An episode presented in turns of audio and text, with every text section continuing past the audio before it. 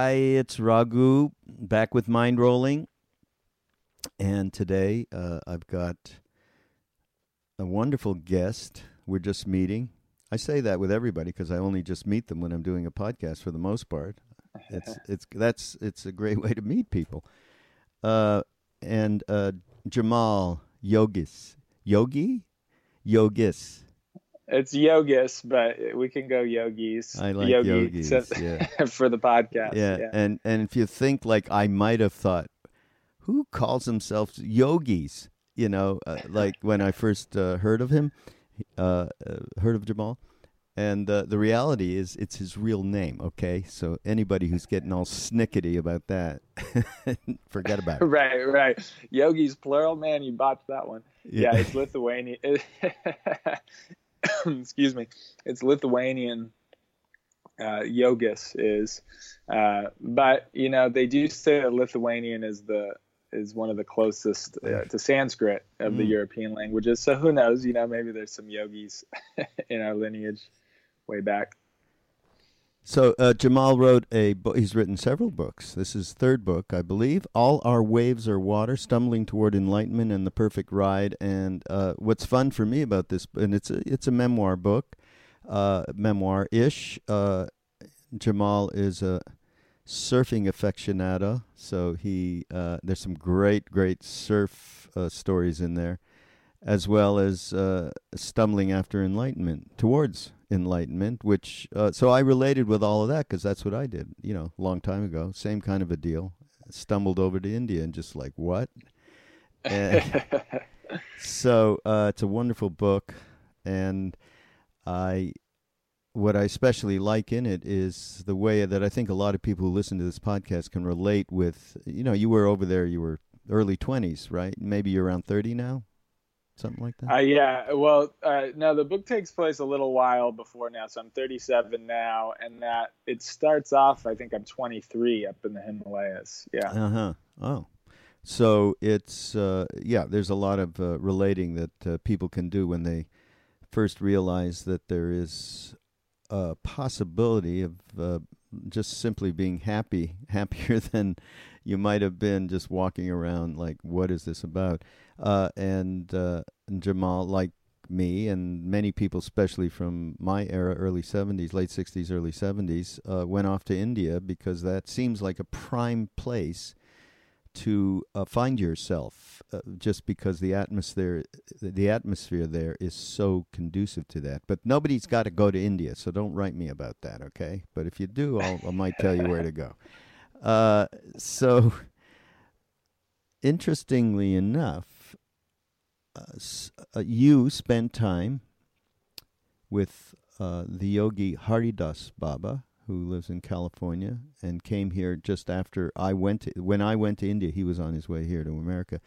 Do you know his relationship to uh, Neem Karoli Baba to us you know, I'm I'm having trouble remembering. I know there is a connection, but um, but yeah, refresh my memory because I uh, when I lived there with Baba Hari Das, uh, it was before actually this trip to India that where the book starts, and um, I lived there for about six months with him. it was really a, a blessed period of life, um, but and I do remember studying some of the lineage, but I can't remember. Yeah. Well, he was a uh, one could probably call a disciple, although Maharaji Neem Karoli Baba didn't have any disciples. It was all devotees. It was Bhakti Yoga tradition, uh, and he didn't teach anything. So, but Haridas was absolutely very close to him. He he's he's from Nainital, which is the town that we go to all the time still after all of these years, which is close to the temples that Maharaji built around in the Kumaon. And uh, he built the first uh, Hanuman temple in Nainital of Maharaji, actually the, the Hanuman temple in Nainital, which is a, a beautiful uh, British uh, resort towns where they went to get away from the heat in the summer. That's where everybody is now.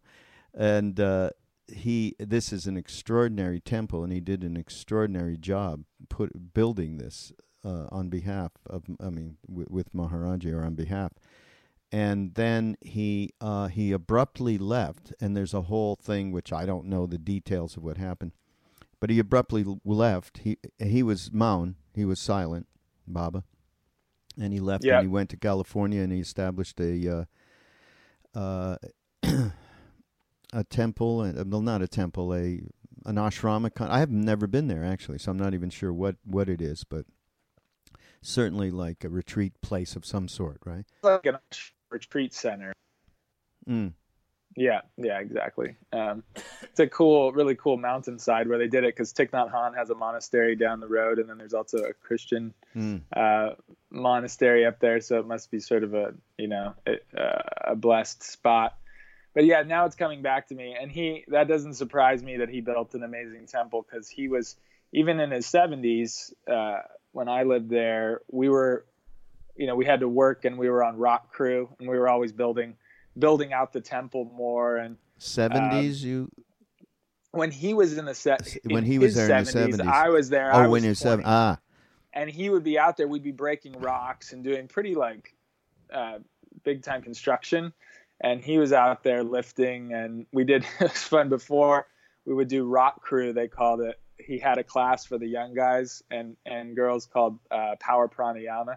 So we'd go and do a bunch of pranayama, and then we'd go and, Oh, like, do some hard construction work. Uh, It was good times. Yeah.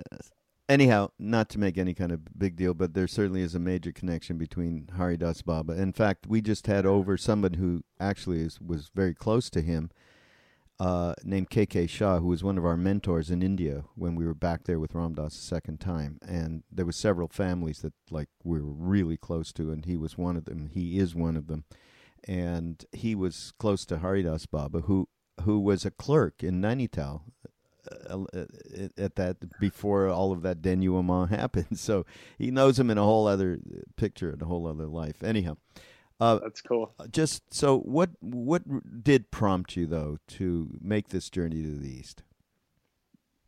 Well, I was already interested in these contemplative traditions. I, I was a little bit raised uh, in them. That's why how I got the name Jaimal. And um, but I didn't start meditating on my own until I ran away from home. I was 16. I'd been getting into some mischief as like high school kids do in the suburbs, and I uh, ran away to Hawaii and thought this would be, you know, my escape from from suffering. But being 16 and alone and without money and learning to surf and getting beat up by the waves uh, was quickly destabilized. And actually, that's when I started meditating on my own. And I ended up living in a Zen monastery after high school. Um, actually, first was introduced to Thich Nhat Hanh's teachings, and I wanted to be a monk there. But I had in France, had to come home to California after high school, and uh, you know, long story short, I lived in a mon- Zen monastery for a year here in California, Orthodox Chinese monastery, Chan, and decided not to be a monk and was trying to figure things out like, what am I going to do in the world if I'm not going to be a monk? Ended up, uh, surfing was always a huge part of my life too. And so surfing was sort of helping me reintegrate into the world. Um, I went to live with with uh, Baba Haridas. Thought I might be one of you know sort of a live a monk lifestyle up there, but again, I uh, you know decided no, I got to finish college. My I, I kept having this kind of pull up the mountain and down the mountain, you know, up to the seclusion and then the marketplace as as is common. And then my first love, you know, in college ended up being an Indian American woman who I call Sati in the book. And so she was sort of like helped me get into the world, transition into a regular job and stuff because she was very ambitious. And I thought, well, if I'm gonna woo this woman Sati, I've got to have have a have a future plan. And uh, and we were planning right after graduation from college that we'd go live in India for a year and do some service work. And she would get to know her family, who she was didn't really know. And a month before the trip, she found someone else, and you know our relationship was a little rocky anyway. But long story short, she found someone else. I was reeling, you know, just as heartbroken as it was more pain than I ever believed was possible, you know, just heart completely shut down. And I decided to go to India anyway uh, and be strong. And at the time, I thought I was completely removed from my practice, more or less. Like I, the whole thing had destabilized me. And I was meditating a little bit, but mostly I just wanted to get Sati back. And uh, so I was running around India doing journalism and trying to do things that I thought might win her back in some way and failing miserably at that and just miserable. And eventually, uh, you know, I went up to Baba Haridas's ashram and I was doing some yoga, but I was just, my mind and heart weren't in it. All I cared about was finding sati. So I finally made it up to the Himalayas where I'm teaching some, tutoring some Tibetan monks in English. And I meet a Tibetan monk who instantly we have this connection. And his name's Sonam. And he turns out uh, we start hanging out and it turns out he's heartbroken too. And he's he's looking for his family um, who he left in Tibet when he was 11 to ordain with the Dalai Lama. And now he's lost touch and he's very sad about this and he doesn't know if they're alive because the occupation's gotten more crazy. So it's basically you know that begins uh, the spiritual pilgrimage part of India was finally seeing Sonam grieving his family and how different it was that I was grieving Sati. Because the pivotal moment really came when we were hiking up in the Himalayas as we did almost every day. And we went up high one day to make an offering to some hermits and he picked up some snow and he goes, Oh, this India snow, very same, same Tibet snow, many, many sad, thinking my family. And I put my arm around him and I'm like, I just said, I'm so sorry, you know, about the situation and that you can't find your family. And he looked at me and he had tears in his eyes and he laughed. And he goes, Jama, you funny. This very sad, no problem. uh, and uh, that very sad, no problem became kind of a mantra. And it broke me out of this habit I was I was in of using meditation kind of to skim over emotions. Like mm-hmm. you want to be there, you want to be the guru right away. And, and it's called and, spiritual know, bypass. Right, exactly. And I think being around all those Tibetan deities where they have, you know, the wrathful and the and the uh, ethereal are all revered and part of the nature, you know, part of God. And and so that, along with seeing Sonam really live that non-duality, was uh, was was powerful. So, hmm. it that's uh, I was struck in the book by how that the uh, your relationship with him and his attitude, of course, prompted you to really seriously consider the reality of what he was what he was living. Uh, and and see how it would apply. And, and in fact, there's one part um, you say in the book, I often wondered how Sonam maintained his contentment while also clearly grieving. I felt that I had two settings, upbeat and joyful, usually due to the future feeling bright or guilt and despair because the future uh, it seemed difficult. These settings were more like rivals, dark and light, than parts of myself that can that could live in harmony.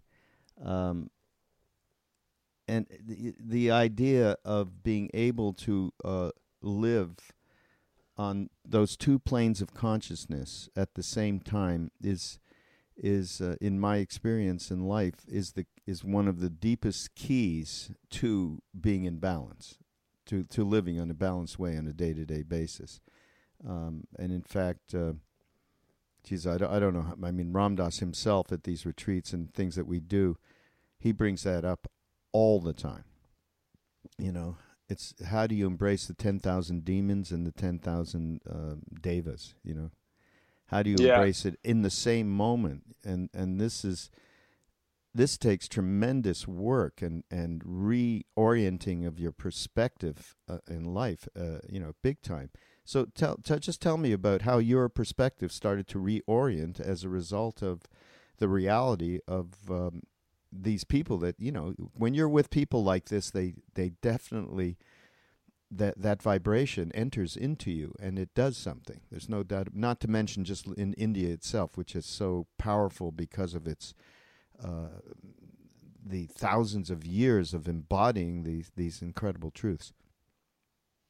Yeah, I mean, I think you you you bring up the a great point that it's uh, the key is being around other people who have done it and kind of mirroring them because of course I was familiar with these ideas that you know any you read a few spiritual books and you get familiar with this notion of non-duality that you know the Buddha nature, whatever you want to call it, is as much in the dishes and the fear as it is in the peak moments of bliss. But meanwhile, you know, you're approaching practice in, in a in a more graded way, where you're saying, you know, I'm here and I want to be there, and so I meditate for a little bit and and I feel a little better, but then I fall back again, and and you're kind of you're you're you're judging your meditation just like you're judging, uh, you know, any thing in the world, you know, whether you like a movie or not, or, you know, and so seeing Sonam embody this was one thing, but uh, of course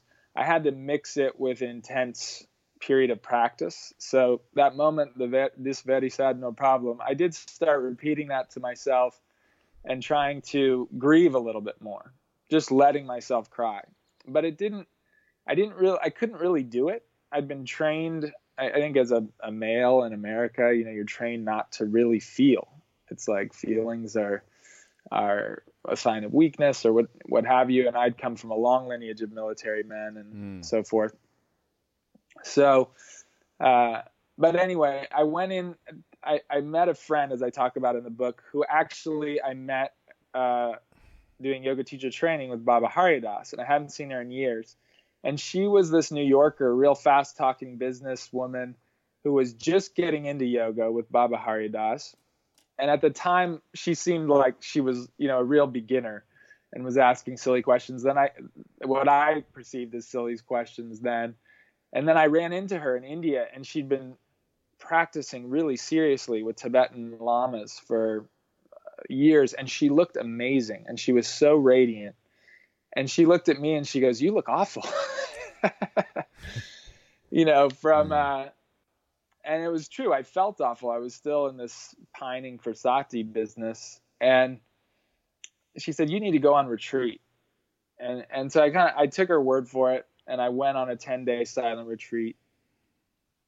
And yeah, Vipassana you, retreat, right?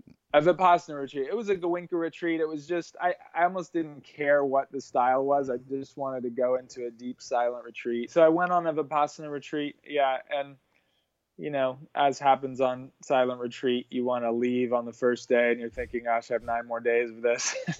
and then mm-hmm. but you know, by day 5 or 6, uh I got a memory of Sati and started crying. And I think usually I would have used like some Chan stoicism to sort of try to cut the emotion off. But I was thinking of Sonam's This Very Sad No Problem, you know, just feel it, let it come through. I wasn't chasing the sadness, but just letting it be. And it turned out that I cried for about three days on that retreat. I mean, literally, I would go and do a do a sit. You do about an hour, and then I would go back to my little hut and just sob.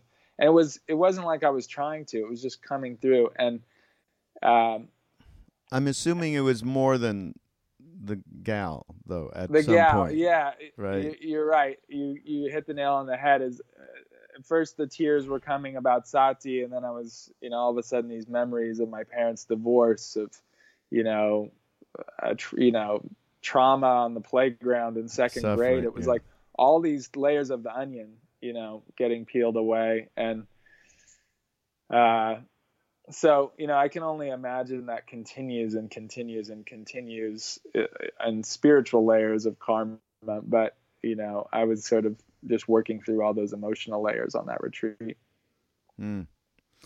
yeah and uh, there's uh, there's a quote that you make of well i love this one without a hat a winter rain falls on me so what Basho.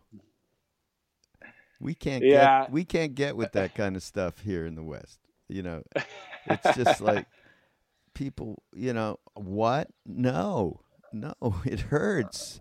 We have no ability, and, and I include myself, by the way, no ability to withstand uh, discomfort. I mean, I can withstand a lot of discomfort because I spent a lot of time in India, but the kind emotional discomfort, for instance, or uh, things obviously like grief and any all the different kinds of suffering. You have this quote in here. Uh, you call a Buddha's first teaching. It's sort of translated as "life is a bumpy ride."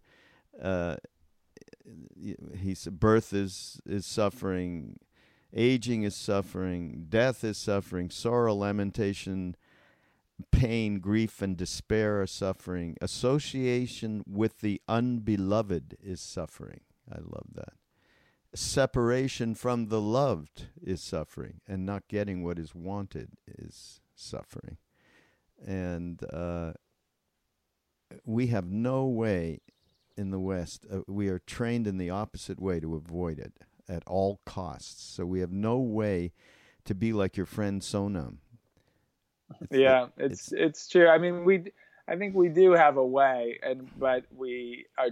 It's a reversal of the of what we're trained in. Yeah, it, I, I'm not sure where that comes from, but it seems like there's we're trained in the West to think if we work hard enough that at some point the suffering is going to stop.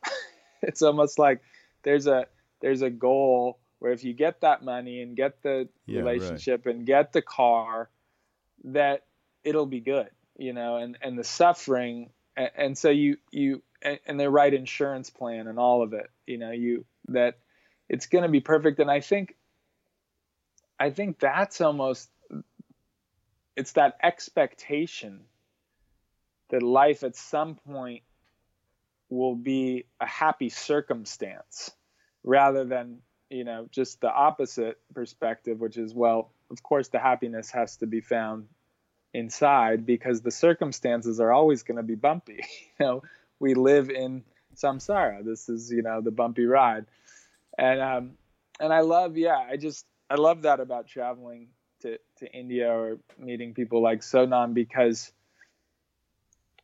they're expecting it. It's like, yeah, you know, you this is part of life. Death is part of life. Sickness is part of life. So uh, you don't shy away from it or wiggle try to wiggle away from it as mm. much. And but i think you know here we are in the great sort of integration of ideas and um, you can you know it, but I, i'm glad you brought up that it's about being around people who do have that perspective because you can read about it and you can pra- try to practice it in your meditation in your life. But as soon as you meet somebody who's living this sort of integrated way, it becomes yep. much easier. yeah, yeah. Well, I'm living proof of that meeting who yeah. I met. But there's another. I was gonna. Uh, I couldn't. Unfortunately, I'll, I'll paraphrase it. But there's a. There was somebody I wanted to bring up to you and quote from. Uh, his name is Dilgo Khyentse Rinpoche. People who listen to Mindrolling, they uh, I refer to him s- quite a bit. Hmm. Um, mm. He's was. Uh, do, have you heard of him, Dilgo Khyentse Rinpoche? He, he died in the, the name. 80s. The name rings a bell. Is was he? Uh, was he one of the uh, in the Gelugpa tradition, the the Dalai Lama's? Lineage? Yeah, I, I believe so. And he was a yeah. teacher of the Dalai Lama. Um, he was one of the greatest uh, lamas of the last you know century. Mm-hmm. I mean, mm-hmm. he was yeah. as as they say. Uh, he he's just tremendous. Anyhow, he um, what he said, and we're talking about meeting somebody who embodies rather than teaches these what we're we go to meditation courses for and mindfulness courses and chant and pray and meditate that they, they live it and they don't there's they don't have to do anything um, and he says if you meet such a being there is no estimation of the value of that meeting of of and, and for them spiritual uh, a true teacher and a and a um, siddha or bodhisattva they're talking about a bodhisattva mm-hmm. not to, not somebody who teaches but someone who is it not mm-hmm. somebody who points the way but someone who is the way and that mm-hmm. rub off is is absolutely incredible and he says there isn't anything that's more important in this life if you manage to meet the teacher, hmm. the true teacher. and um, and in my experience and, and knowing with Neem Karoli Baba, there wasn't a necessity. It has not been, and it's current. You know, people meet him all the time. He does obviously through dreams and through day to day experience, through reading about him, through seeing a picture, whatever. They they have they don't need a body, so uh, it's not a matter of trying to run off. What I'm trying to say is run off to India necessarily. Although there's nothing wrong with going to India as well, there are still beings there that are absolutely incredible and you yourself, you met somebody who this monk, right? Who was just a regular monk, Mm-hmm. but yeah, but he embodied a, a certain um, visceral understanding of reality that Mhm. uh, is not. Um, that's the beauty of India. There's people like this popping around that uh, There are. living. Absolutely. Yeah, I, I love that quote. Well, and he led me to, you know, there's sort of people, you know, like the Tibetan mandala. You have the these l- sort of levels of uh, deities and ordinary folk and bodhisattvas with the Buddha at the center. And Sonam was. You sometimes you meet one of the people on the periphery of the mandala, and they lead you toward toward the center. And I Sonam led me to various people who I only met briefly. Uh, and one of them was this hermit who I write about. Uh, When we get involved in the, the story goes on, and Sonam develops a, this scheme to go and find his family, and um, and we go and see this hermit who's meditating in the highlands above uh, Bhagsunag, and this is uh, this is pretty pretty common that you know once you have done your study and and and all your offerings and such you know maybe the last 20 years as a monk you'll go and live in the highlands and just just medit just practice. And we were bringing offerings to to him uh, and and when we got up there i mean it was lit he he opened the door and was laughing. And he said oh you know had no idea we were coming. And he said oh of course. I, I knew i should make lunch for three. And he invited Mhm. us in. And uh, we had this delicious lunch with a hermit. And no language i mean no english. And to this day i mean just that hour in this hermit's hut was probably one of the most profound. Moments of my life and it was nothing he said. We were talking about logistics you know and it was just uh, you i felt pinpricks and you know you, know- you know all the things that you can't describe in language. Um, and then when he took my hands and this happened to me several times in that area navigating around with sonam where an older monk would come and grab me by the hands. And this was this hermit was one and another guy just randomly did it uh, uh, a lama or rinpoche. And they just take your hands and and almost looked like they were going to cry and just you know say some mantras or just say a few words and that I couldn't understand. And it was like that transference whatever happened was worth all the all the meditation you know of the retreat Mm. uh, because you saw what was possible. You saw it in their eyes and you felt it. And then there was of course you know we are more like waves than than solid stone or something. So whatever is happening between you in that exchange is is is profound. Mm. so yeah it's very fortunate to to be there at all. And i think you kind of you get into it it's like getting it's like getting in the river. You know you meet one person like Sonam and then he he teaches you a few things and then but then you're in the river and and so you you know and there's all kinds of people who are of a similar mind sort of in that stream and and uh yeah i love that you're i love just talking about it because i can kind of you know it's a it's like it's in the past but that frame of mind that can happen in the himalayas it's like it's always there and Yeah. you can yeah, kind of tap into it yeah. yeah what have been your i'm curious because you've been doing this much longer what have your did you uh been your sort of moments like that in you know meeting teachers i'm sure there have been many but Well, uh, No, I'm. I mean, there hasn't. Well, I have met, you know, a lot of different teachers, babas, yogis, swamis, and all of it because it's been such a long period. But, but there was no one. There has n- nobody like Neem Karoli Baba. I mean, absolutely. Yeah. You know, he is considered. You know, he's considered in India a siddha, not a saint. You know, there's like right. for every you know thousand saints, there's maybe a siddha. You know, this is a well, you were in India, so they consider uh, Shirdi. You've seen Shirdi Sai Baba. Uh, he's everywhere in India, right? The Yeah. Yes. Sure. Yeah. so he is. Um, he's probably considered the uh, the most transparent um, e- uh, example of of a siddha. Like he was not. There was no attachment to anything. There was nothing. Whole, they lived in non-duality in a body, which is rare, and only through the love of the devotees. And they don't teach except by their being.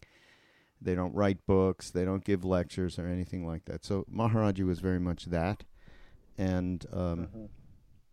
I mean, y- your story of the hermit saying, "Oh, you've come. Oh, I'm glad I cooked for three.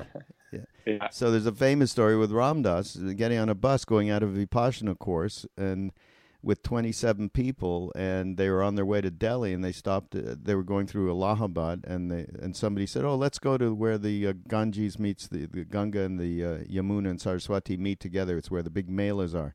Kumbh and uh, big gatherings. And uh, he said he's thinking to himself shit no I want to go get an ice cream in Delhi I've been in this meditation course. It's like I gotta have a bed, uh, you know, forget about it. But there was a at the same time he thought, well, we should, you know, Ram Dass wanted to do the righteous thing, do something spiritual. So somebody said make a left, and he made the left, and uh, you know he made that decision because it was he got he hired the bus, and they went down there, and someone said, oh, let's go to a Hanuman temple. There's Hanuman in in the Mela and uh, they went there. And as they got there, Maharaji arrived. At that, they hadn't been able to find him for uh, like months, four months. They couldn't find him in India, so they had done this meditation course. And they arrived there, and there he is. And he says, "Follow me back." Of course, they all freak out that he's there with this Yeah. devotee, and they go to the devotee's house. His name was Dada Mukherjee, great uh, one of our mentors and his wife comes out and he tells uh, she tells Ram Dass oh, Maharaji woke us up at six o'clock in the morning and said you're going to have 28 guests for dinner for lunch. Prepare. Same kind of you know these things. And they do. They point to oh I mean that's obviously uh, once you're dipped into whatever it is that's the one however you want to call whatever it is is Mm. It's all accessible and so that's not you know the big deal is the unconditional love and Mhm. that's you know you were approached by somebody who looks at you like you know you're the last person on earth Mhm. and and they they're holding you in that moment that's Mhm. something that as you just said never leaves never leaves you know Yeah, So- that's very true. And uh,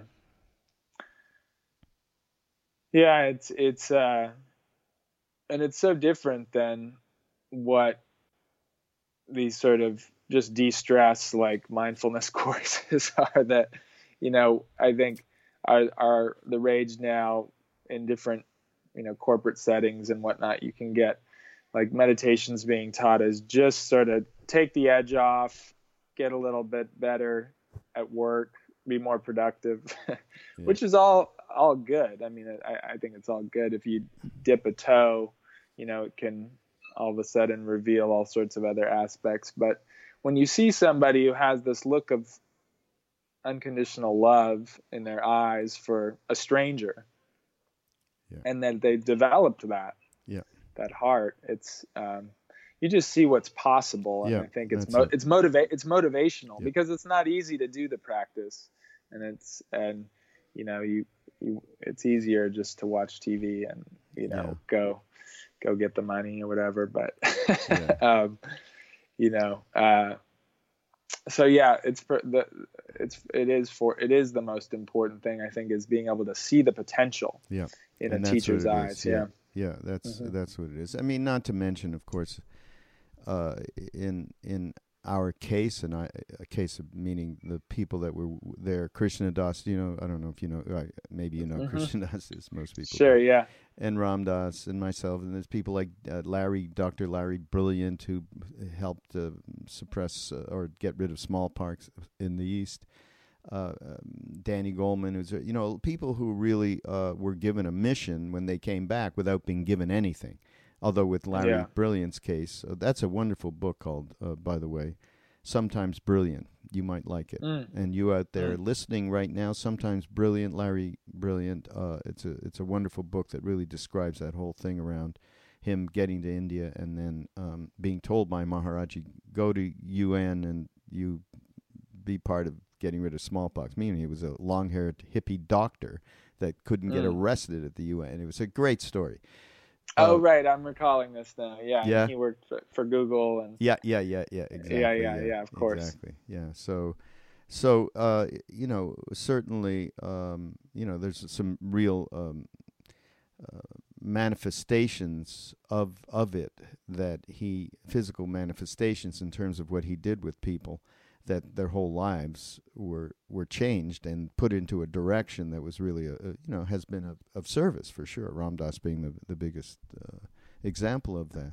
But the the the idea that the, you look at the also the big also is what you said, seeing the potential of of the uh, of this uh, being is a human being still you know mm-hmm. obviously mm-hmm. has karma of you know eons to to be born like this because uh, you know they it's not a matter of being taught in this lifetime and that's why I love so the seeing the potential is really important and that's why I love what his holiness the Dalai Lama represents these days mm-hmm. in the world you know my mm-hmm. only religion is kindness you know mm-hmm. and it's about he's he talks a lot about secular ethics and so on um, I mean there's this so this Dilgo Khyentse Rinpoche, let me just share one little thing.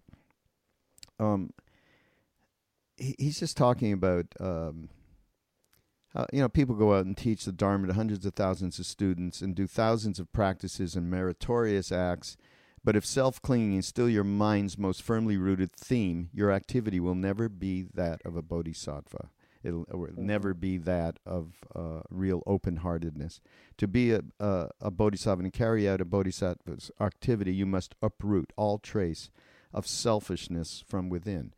That's the, mm-hmm. to me. That's the place to start. With you don't have to have mm-hmm. big thing around enlightenment and, and being this that being anything but but mm-hmm. really dealing i mean we we see our selfishness on a day-to-day basis do we not i mean it's amazing mm-hmm. and mm-hmm. Um, so I I just uh, that's why there's a lot of wonderful passages in in the book where you are you know very very honest with where you're at, and uh, uh, and I think in the reading of that, I mean, you're pointing to to uh, to something that I think is really really great for people to relate with. I thought you were a little younger, but you know you're really old, thirty-seven. well, I, I'm I'm writing about a period where I'm younger because I thought the stories in from that period would be, uh, uh, you know, sometimes having a little adventure tale to go along with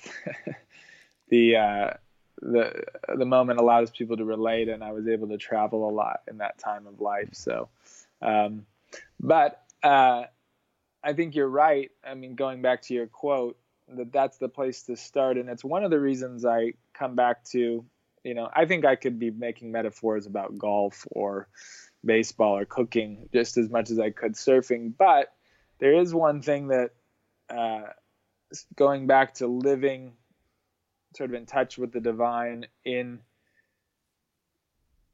you know the midst of the madness of of uh, everyday life is that the wave metaphor is really good because it gives you a, a, a tangible notion that okay even when you're caught in self clinging or really in a spiral of anxiety and you're telling all these stories about whatever how awful you are how you failed at work or in a relationship you know the, those dark moments that how do you flip that into well, this too is the oneness, or this too is the divine, and it's if you if you see that thought process as a wave, it's that spiraling wave. Mm. What is its essence? Its essence is always water, and so there's this energy that you're caught in, you know, and you can kind of be resisting it. But just like getting caught in a wave, if you resist it, you run out of air, you're fighting, you're it's much worse. But if you kind of just let go, the wave passes by and you end up saving your energy and then you come up and then you're just it's just water again and so and it was always water hmm.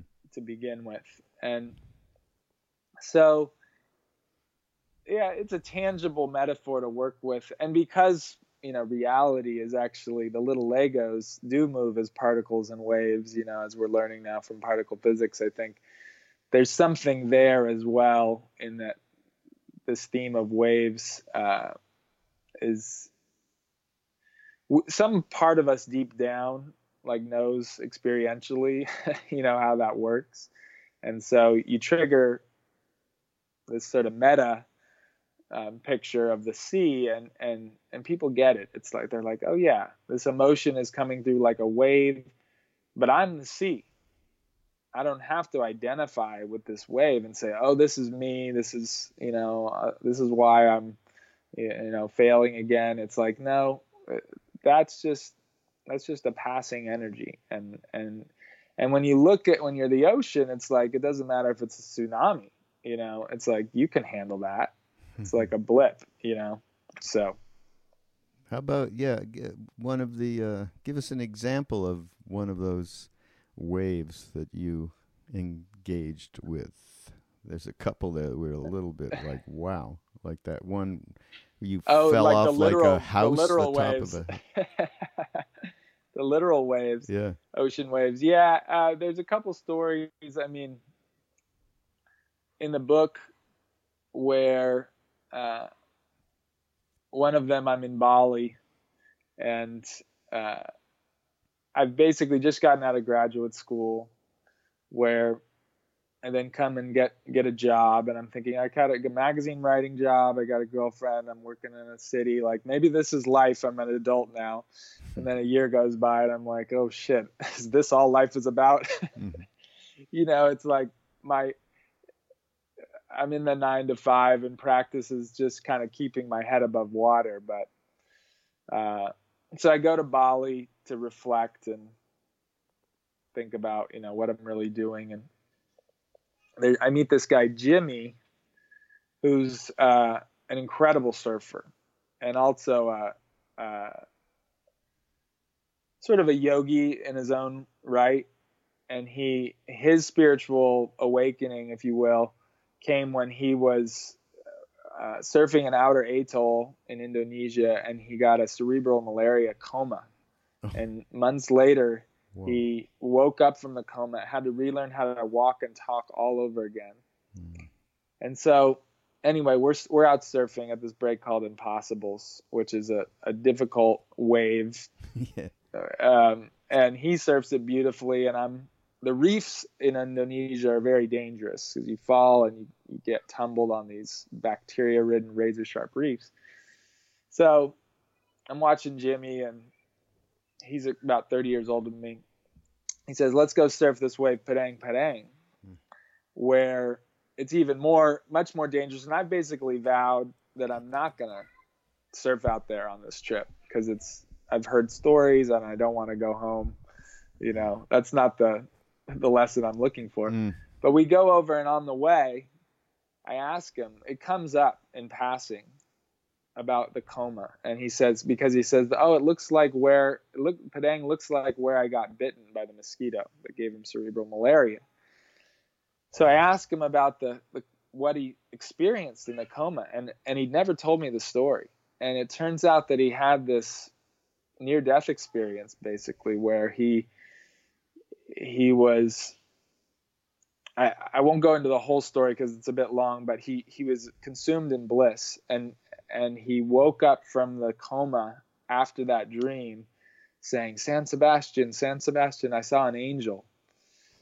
And the it turns out there were very various coincidences about the San Sebastian story that he tells me. So anyway, hearing this story, it's like all of a sudden it turns on all your spiritual switches and you're like, "Oh yeah, you know, I don't have to be in this mindset of like trying to figure it all out, trying to, you know, what about just being and what about faith?" And uh and so I decide, you know, he's kind of turned me on, and and and I say, okay, I'm going to surf this scary wave. And basically, you know, everything in me is is clamming up.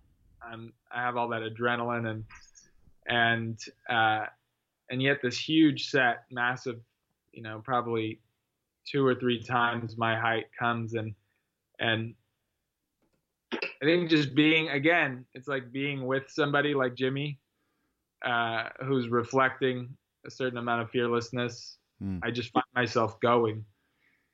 And uh, this is one of these waves that's famous for being hollow, and and where you get into the there's really no way to make it out of the wave without being inside the wave uh, in the tube. So I zoom down this, barely make it to my feet, you know, am airborne, make it down to the bottom of this wave and it does something that i've just never seen a wave look anything like this it's like uh, there i am and it looks like there's just a, a blue tunnel falling from space you know that's mm. about to encase me and there's nowhere you can go. It's reef two feet below you. And so everything in you is saying leap off. But if you leap off you're leaping onto the reef. And so I just stay there and and you know it's only a few seconds that you're in the wave in this tunnel, uh, but it feels like time just stops in there, and so I won't give away the whole story, but you know I there I am, and uh, and I make it just about to the end of that wave, and um, and you know all this indecision that i'm in about you know what kind of life i want to live it's like that those few seconds of infinity in the tube and then the subsequent smashing onto the reef. Mm. Helped me help me find a little answer and I, i've always found that in life that you know you you sort of when you're in those moments of indecision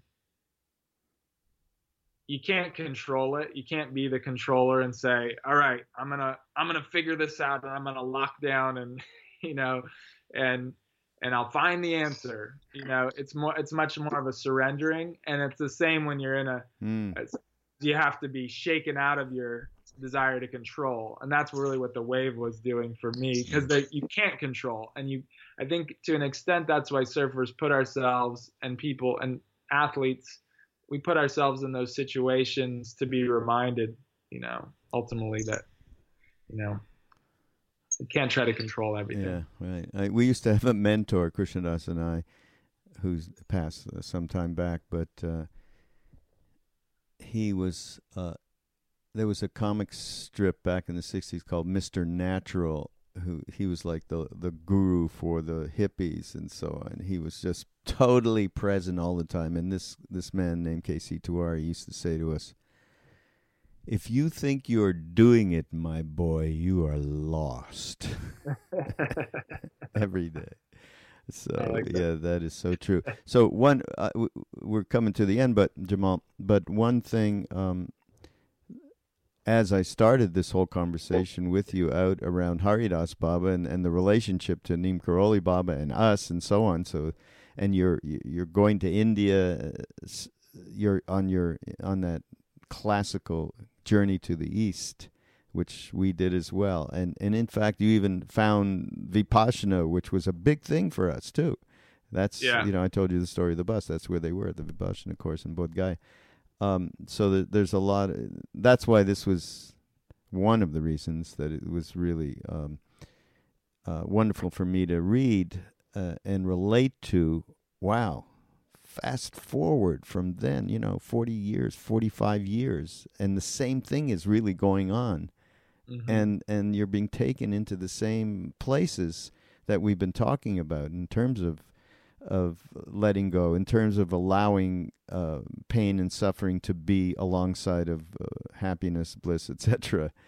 Uh, so uh, the other parallel, if you would call it, in the book, is Robert Thurman, who is a good friend to to us and uh, certainly uh, many of the uh, teachers on the Be Here Now network, Sharon Salzberg and Christian Usser, you know, very close to uh, to Bob, mm-hmm. and, and he's such a great being. He he, we would see him pass us by when we were in with Neem Karoli Baba in the foothills of the Himalayas.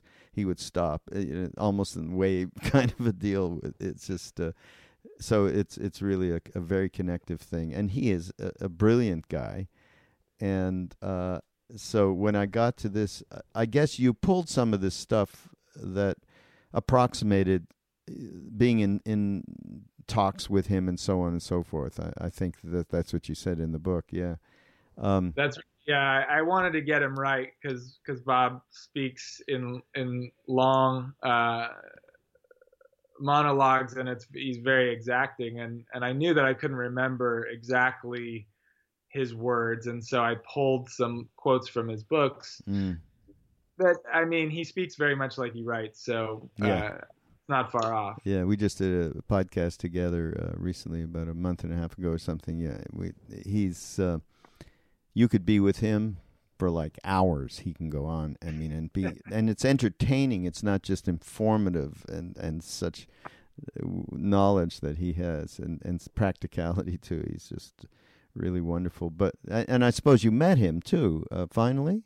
Yeah, well, he was. Uh, I mean, he was my professor, and then he was also my uh, my advisor mm. while I was in Columbia. So I would go into his office occasionally, and usually it was about financing. You know, he would be helping me get some extra funding or something. He was always very compassionate in that regard. He would work for his students like crazy to get us a little money yeah. to be able to stay in school. Mm. Um, but uh, yeah, any encounter with him was always kind of magical, just by virtue of who he is. You know, he's he's such an he, he's he's just such a one of a kind. He's got the glass eye and all the rings, and as a 25 year old in grad school, you have all these professors who kind of fit a type to some extent. I mean, you know, there's a lot of diversity at Columbia, but he's he doesn't fit any of it, you know, and you're just like, and I'd read some of his books, but again, I mean, in the book, I compare him to Vimalakirti, who's this uh, great Indian sage who lived at the time of the Buddha and was a layman who found, uh, you know, that the nature was everywhere, and he would go into casinos and go into mm. uh, gambling houses and and and really everywhere, po- political parties, and he went in order to show that this uh, this mind is possible anywhere, and and Bob. I was reading that sutra. He's written an incredible translation of it, and um, and then I met him, and it was like he was taking all the madness of New York and spinning it into the mandala, you know, and just showing that hey, it's all it's all right here. Yeah. And he the way he laughs and the way he tells jokes and the way he brings politics into his lectures, uh, you just you know, it, it's one of a kind. So it, uh, I, I, had to. Uh, he's hard to capture on the page, so I used a lot of his yeah. own language. Yeah. Uh, just uh, uh, there was one little passage that I love so much. I gotta, I gotta share it with you. Um, uh, you t- he, uh, Thurman says there's an extremely subtle body mind. This is the indestructible drop. I never heard that before in my whole life. Indestructible drop called the energy mind indivisible of clear light transparency. It's like very hard to describe or understand. Yes, Bob. And not to be misconstrued as a rigid, fixed identity This subtlest, most essential state of an individual, you were talking about the core of what who we are, is a being's deepest state of pure soul. Another non Buddhist expression, yes. Bob, where the where the being is intelligent light, alive and singular, continuous yet changing, aware of its infinite inter- interconnection with everything. It is beyond all instinct patterns of lust, aggression, or delusion and makes the boundless process of reincarnation possible. That's fantastic. Yeah. Okay, Jaimal. Thanks for putting this in there. I mean, I haven't seen that before. It, Thurman says this indestructible drop resided in the heart center, which totally connects to my tradition, our tradition of bhakti yoga. You know, through through uh, Neem Karoli Baba, and everything that we were given is exactly that. Which it's all one circle. All of this stuff is yeah. just amazing. Oh boy, great book. All our thank you, thank you. All Thanks our for... waves are water, stumbling towards enlightenment and the perfect ride. Jaimal Yogis, also uh, author of Saltwater Buddha. We'll have to uh, sometime in the nearer future. Let's talk about Saltwater Buddha and well, actually, you know what? I was going to talk to you a little. You see, time just flies here with all of this. Uh, your last book was about the the, uh, the Fear Project, right?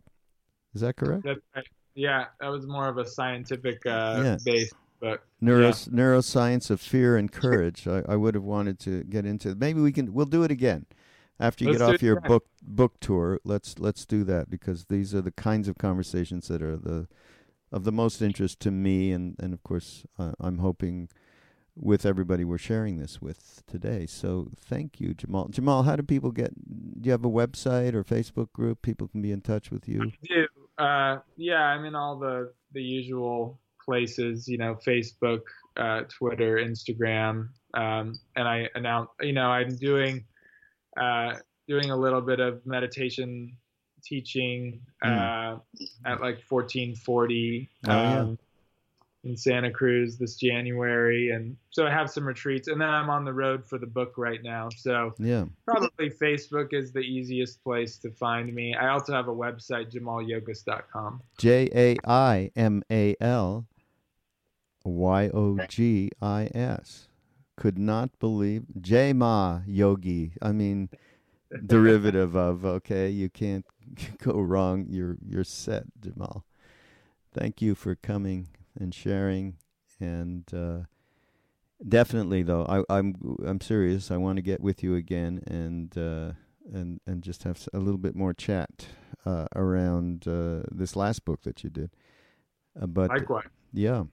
This is Mindrolling. and the be here now network. Go to BeHereNowNetwork.com and you can go to the page uh, where this podcast uh, resides. And we, of course, in the show notes, will put uh, links to the books and links to uh, Jaimal so you can all be in touch. And uh, and you, by the way, go buy the book through Amazon through our link because then we get a few, uh, a little bit of a percentage that helps support what we're doing. And we know everybody has been great, and we want you to continue to to do that because um, so I can sit here and talk to people like Jaimal, basically.